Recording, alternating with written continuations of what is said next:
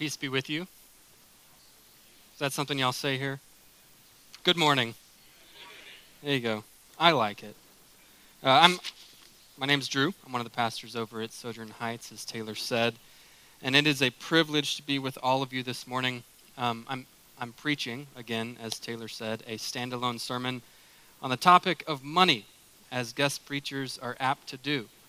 Um, now, there, there are some there are some topics for which the Bible is relatively silent, and Christians tend to be pretty loud, right? And there are other topics for which the Bible is pretty loud, and Christians tend to be relatively silent. Today's topic is an example of the latter. Um, but before we get into our text, I want to talk about dragons. Nerd alert, right? Um, in, in literature, dragons are often personified as antagonists or the bad guys. Uh, we, we associate many of them with violence, mistrust, and greed. So, who's familiar with Smaug? All right, here we go. Uh, Smaug is a dragon in Tolkien's novel The Hobbit. For, for nearly 200 years, he lived in the Lonely Mountain, hoarding piles and piles of gold and gemstones. He was outrageously wealthy, but his wealth served no purpose. Right? So years and years of literally sleeping upon his fortune had embedded um, precious metals within his scales, forming an impenetrable external shell. So hopefully you pick up on that metaphor, but in the book, Smaug is described as a most specially greedy, strong, and wicked worm. His name is taken from a Germanic word meaning to squeeze through a hole, right, which conjures the worm imagery, but it also it also refers to Jesus' warning to the rich that it's more difficult for a camel to squeeze through the eye of a needle than for a rich person to enter the kingdom of God. But here's the image that I want for us to picture as we move forward a wealthy, greedy dragon sleeping upon his fortune. Got it? All right. Now, what is greed? What is greed? Where do we draw the line between humble wealth and true greed? Because you can be you can be a greedy billionaire, we all agree, right? You can also be a greedy toddler. And all the parents know that that's true as well. I um, am a greedy grown man with a mortgage, a retirement portfolio, a minivan with leather seats, closet full of clothes, multiple bags of gummy bears in my pantry. Um, we are we are greedy something in betweens. All right? And those things are not inherently bad, uh, but it is worth asking what, what kind of greedy are you? For repentant, Christ following citizens of the wealthiest nation in history, that should not be an awkward or uncommon question. What kind of greedy are you? Now let's give some context to 2 Corinthians 8. As the name suggests, the book of Second Corinthians was written to Christians in Corinth, a city in Greece known for its commercial enterprise, wealth, and luxury. Macedonia, on the other hand, was desperately poor. The phrase extreme poverty in verse 2 can be translated as rock bottom poverty. The region had fallen on hard times financially, and the churches were being persecuted for their faith. And so Corinth was rich, Macedonia was poor. But that wasn't all. Over the course of several centuries, the Greeks and the Macedonians had become bitter political rivals. The two regions had a long history of conflict and competition. And so um, it is absolutely strategic that Paul would encourage generous giving amongst the Greeks by telling them about the generous giving of the Macedonians. Let's read verses 1 through 6. We want you to know, brothers, about the grace of God that has been given among the churches of Macedonia. For in a severe test of affliction, their abundance of joy and their extreme poverty have overflowed in a wealth of generosity on their part. For they gave, according to their means, as I can testify, and beyond their means of their own accord, begging us earnestly for the favor of taking part in the relief of the saints, and this not as we expected but they gave themselves first to the Lord and then by the will of God to us. Accordingly, we urge Titus that as he had started, so he should complete among you this act of grace. And so, As the Apostle Paul traveled around the ancient world planting churches, he was taking a collection on behalf of Christians in Jerusalem. They were facing double taxation and a deadly famine. Churches throughout the world were taking part in the relief of the saints in Jerusalem, even churches like the Macedonians who were likewise poor. But get this verse 4 tells us that the Macedonians were begging Paul. They were begging Paul. They were poor and they were begging. They were poor beggars, begging not to receive, begging to give. Despite their severe test of affliction, their extreme poverty, joy, their joy had overflowed in a wealth of generosity. Verse 3 tells us they gave beyond their means, beyond their ability. They gave miraculously. The manner of their giving was not natural, it was supernatural. So, what in the world could persuade a group of people to do something like that? What could compel a poverty stricken person to beg for the favor of giving money away? What could produce that degree of self sacrificing generosity?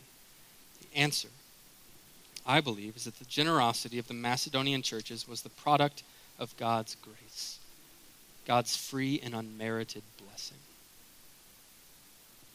Grace is a clear theme within this passage because biblical generosity is grace motivated grace. Grace motivated grace. Biblical generosity is God's grace to us, overflowing in us, extending God's grace to others. The Macedonians were given God's grace, four acts of grace, which the poor Christians in Jerusalem were to receive as God's grace grace motivated acts of grace. See, the Macedonians were rolling themselves into God's, God's process for distributing grace to his people. What a privilege. God initiates his grace, we receive his grace, we steward his grace, we distribute his grace.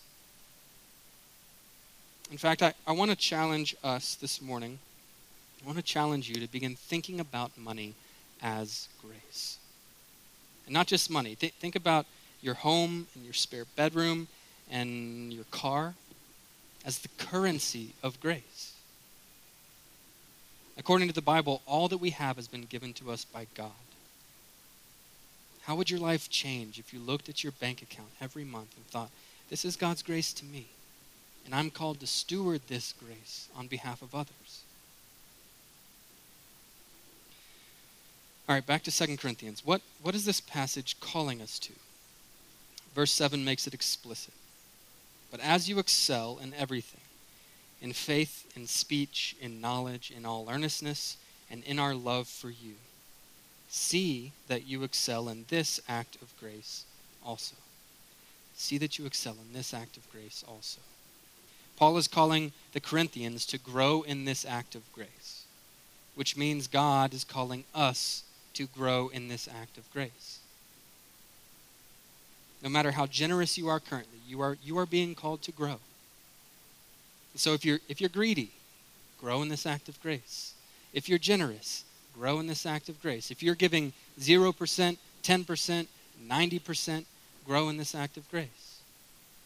If you're in debt, if you're a student, if you're an engineer, if your spouse manages the finances, grow in this act of grace. Verse 8 makes it clear that Paul was not commanding a gift, right? He was not establishing a new set of rules. And some of us would prefer to be given a set of rules, right? A fixed income percentage for biblical charity. So let me say this.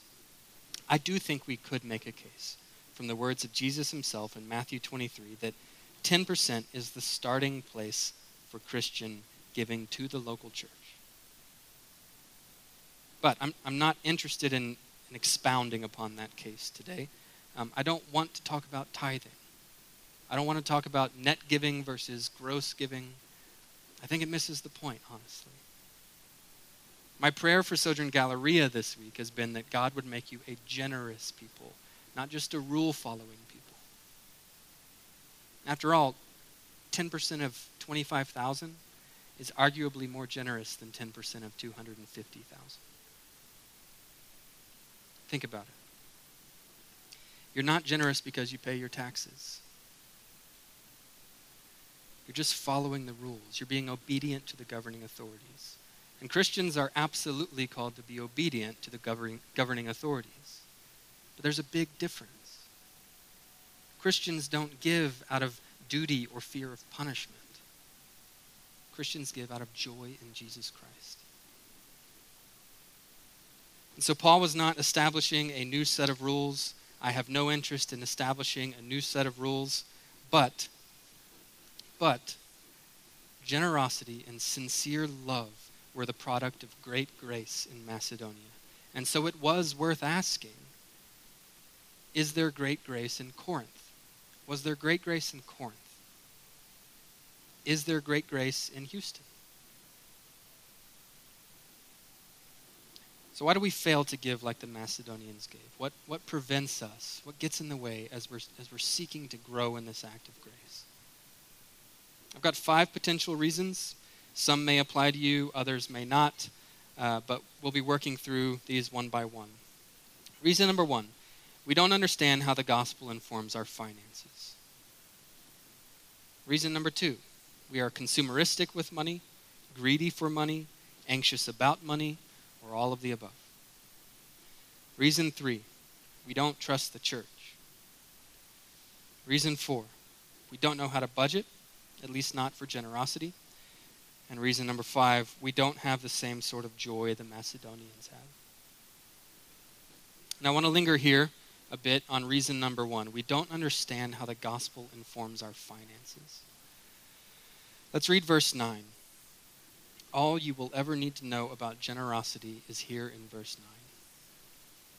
For you know the grace of our Lord Jesus Christ, that though he was rich, yet for your sake he became poor so that you by his poverty might become rich. This is the doctrine of the incarnation applied to our finances. The doctrine of the incarnation is that beautiful, inconceivable truth that Jesus Christ has become a man. Jesus put on flesh that we might no longer live according to the flesh. Jesus humbled himself into our world in order to exalt us into his He became poor so that we might become rich beyond measure. The Macedonians gave themselves first to the Lord, it says. And this is the Lord they gave themselves to. To, to the Lord who became poor to make them rich. And so, likewise, we should give ourselves first to the Lord. And, and, and you need to know that's going to cost you giving yourself first to the Lord is going to cost you. Because if we're saved by our own merit and good deeds, there's only so much God can ask of us. But if we're saved by God's grace and God's grace alone and at infinite cost to Him, there is nothing He can't ask of us. And when we give ourselves first to Him, we understand this. Now, if you're if you're a non-Christian with us this morning, I, I don't want you to hear me asking for your money.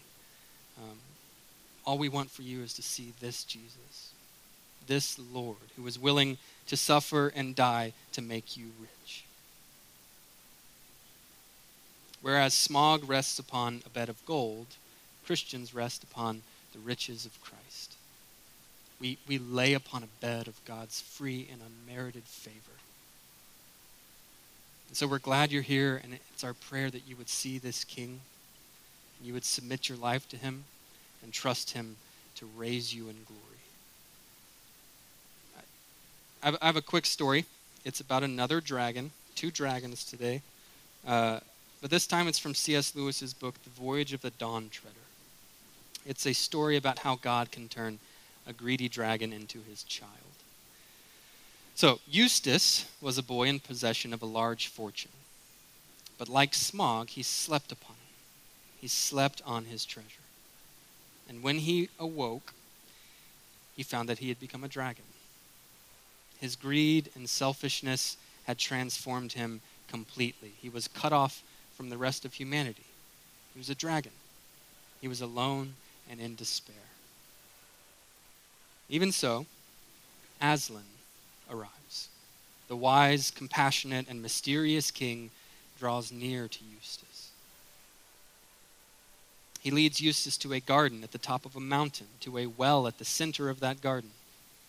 The water in the well had the power to heal, and so Eustace begins to peel off his dragon skin.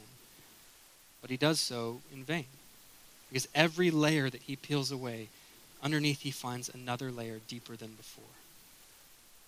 So, despite his efforts, he cannot shed his skin. And so the king speaks. Aslan speaks. He says, You will have to let me undress you. Eustace surrenders. He lays down on his back, completely passive, as the king peels back his scales. It's terribly painful, but it's pleasurable at the same time. Kind of like giving. And after washing Eustace in the water, the king begins to dress him in new clothes. He's a boy again. Brothers and sisters, our, our rough, impenetrable flesh is the flesh that Jesus put on flesh to peel away. We were dragons, but he can make us children. He can take us to the top of that mountain, to the well, to a well of living water. He can wash us clean. He wants to make us rich. This king wants to make you rich, but you can't keep sleeping on your treasure. This is how the gospel informs our finances. Jesus was rich in heaven, but he became poor on earth to make us rich in heaven. And now that our treasure is secure in heaven, we can become poor on earth to make others rich in heaven. That's not a prosperity gospel. That's not a poverty gospel. That's the gospel. So we've, we've addressed the first potential reason why we don't give like the Macedonians. We'll move more quickly through the others. Reason number two we are consumeristic with money, greedy for money, anxious about money, or all of the above.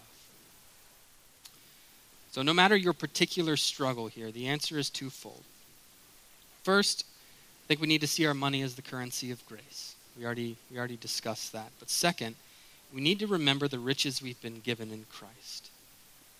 Everything we could ever want, all the comfort, all the power, all the security is found in Jesus Christ. Money is not significance. Money is not security. Money is just a tool. It's a currency given by God for the distribution of grace. So so ask yourself, what purpose is your money going to serve in 10,000 years? Because it's still, it, it can still be serving a purpose. But what purpose will it be serving in 10,000 years? Worldly treasure looks like life. But ultimately, we either kill ourselves climbing that mountain or we reach the peak alone and unsatisfied. Now, heavenly treasure, on the other hand, looks like death. But to those faith filled men and women who plunge themselves into that abyss, God grants fruitfulness, joy, resurrection, life, and one hundredfold the riches. And so, how can we medicate our consumerism, our, our greed, our anxiety? By, by giving money away. That's how we push back on a culture of greed, by, by giving away more than we're comfortable giving. Generosity is both our strongest defense and most dangerous weapon against greed. Speaking for myself, um, I, I don't try to give generously because I am generous. I try to give generously because I want to be generous. I try to give generously because I know I'm greedy. Because I, I truly believe there is an inverse correlation between the amount of money I'm sleeping on and the amount of spiritual power I'm walking in.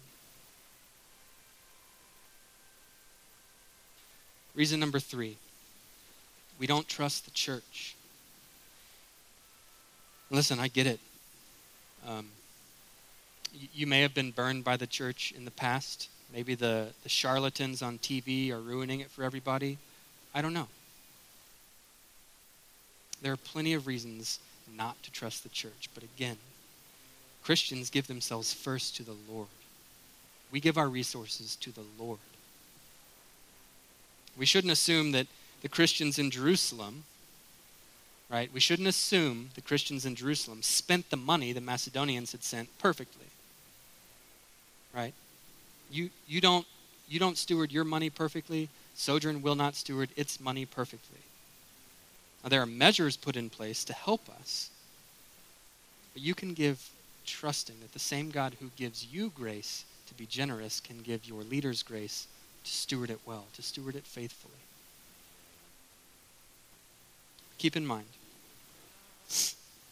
Jesus doesn't give us annual reports or ROI calculations or baptism growth charts, right? He simply says, Trust me and follow me, even when you can't see the short term outcome. Because the long term outcome is glorious, and it's for you, and you can trust my promises. Reason number four we don't know how to budget, or at least to budget for generosity. And this potential reason has little to do with whether or not our hearts are generous. Sometimes we just need help. Some people are better with money than others. This is another, another reason why God has given us to one another. So, I haven't spoken to them, but I can say with confidence your financial stewardship team wants to help you. Um, there are probably people within your parish who would love to help you. I don't necessarily say that so that you'll give to Sojourn. I say that because I want you to know the true wealth being generous as Christ is generous.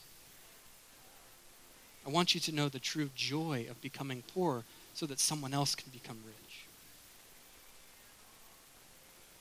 Hear me. This will take time. and That's okay. God's grace is for his children, and his children will want to be generous like he is generous. But he's not tapping his foot and wondering when we're going to figure all this out. He's patiently and graciously inviting you and me into a life of generosity. And there is grace for us in the meantime. Reason number five we don't have the same sort of joy the Macedonians have. Take one last look at verse 2. Paul says of the Macedonians, their abundance of joy and their extreme poverty have overflowed in a wealth of generosity on their part. Okay, quick math equation for us. All right. In Macedonia, joy plus poverty equaled generosity. Joy plus poverty equaled generosity. So in, in Houston, what should joy plus wealth? What, what should joy plus wealth equal? Because you live in a wealthy neighborhood, in a, in a wealthy city, in the wealthiest country in the history of the world, and in Houston, and, and everywhere, really.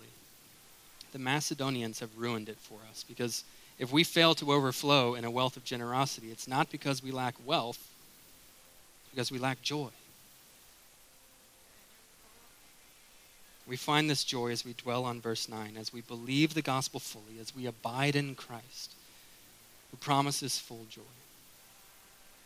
So, God's grace is the wellspring of our joy. And our joy in God's grace is the wellspring of our generosity. In conclusion, the incarnation of Jesus frees us to grow in the grace of generosity. Jesus went from riches to rags so that we can go from rags to riches. We can now give as Christ gave, joyfully and freely. we can grow in the grace of generosity. I, I don't know what this looks like for you personally, um, but I challenge you, in light of verse 9, this week, do something that is going to, to grow you, to stretch you, to challenge you in this area. So maybe you, you open your home and dinner table to your neighbors. Maybe you ask for help and accountability in drafting your budget. Maybe you begin giving to the local church. Maybe you increase what you're giving to the local church. Maybe you volunteer one night a month at the food bank. Maybe you buy Subway gift cards for the hungry. Maybe you support one of our church planting residents. Uh, maybe you step in to meet the needs of a parish member. And maybe, maybe you share your rainy day fund with someone else who's having a rainy day. This, this is how you become more generous by acting generously. Every grace needs to be exercised in order to grow. exercising generosity, even when it doesn't feel good, will over time make you more generous. And if you're looking for the power to do so, it's there in verse 9. Let me say one more thing. This is important. Some of us may really be struggling financially. Um, some of us may feel more like poor Macedonians than rich Corinthians. And honestly, Paul's letters to the Macedonians were very different than his letters to the Corinthians. Throughout history, the majority of God's people have been poor and afflicted. And verse 9, which speaks of the poverty of Christ, has given them great power and confidence. And so, if that's you, I want to say keep working hard, but, but rest easy knowing that you've already been made rich. And that God has given you brothers and sisters to assist in your earthly provision. And now this is for everybody. Some of the people sitting in this room have been called by God, commanded by God, to joyfully care for those who need it. In the words of one theologian, earthly need is an occasion for heavenly help. And so let's grow in the grace of generosity together as a gospel family. Biblical generosity is God's grace to us overflowing in us, extending God's grace to others. So, from start to finish, this is the work of God's grace in us and through us. He is patient, and He will do it. Let's pray. Father, thank you for this morning. Thank you for the church that you're planting here, um, for the faithfulness of these, these men and women. Um, God, thank you for Jesus, our King. Um, he is such an easy King to love and respect um, because we know that he became poor to make us rich. And we, we look forward to the day um, when we get to enjoy you in all of your fullness. Um, and today, God, we, we ask for the faith that we need to follow in Jesus' footsteps because there are others who need to be made rich the way we, the way we have. so make us a generous people, not just a rule following people, but a generous people from the heart. It's in Jesus' name we pray.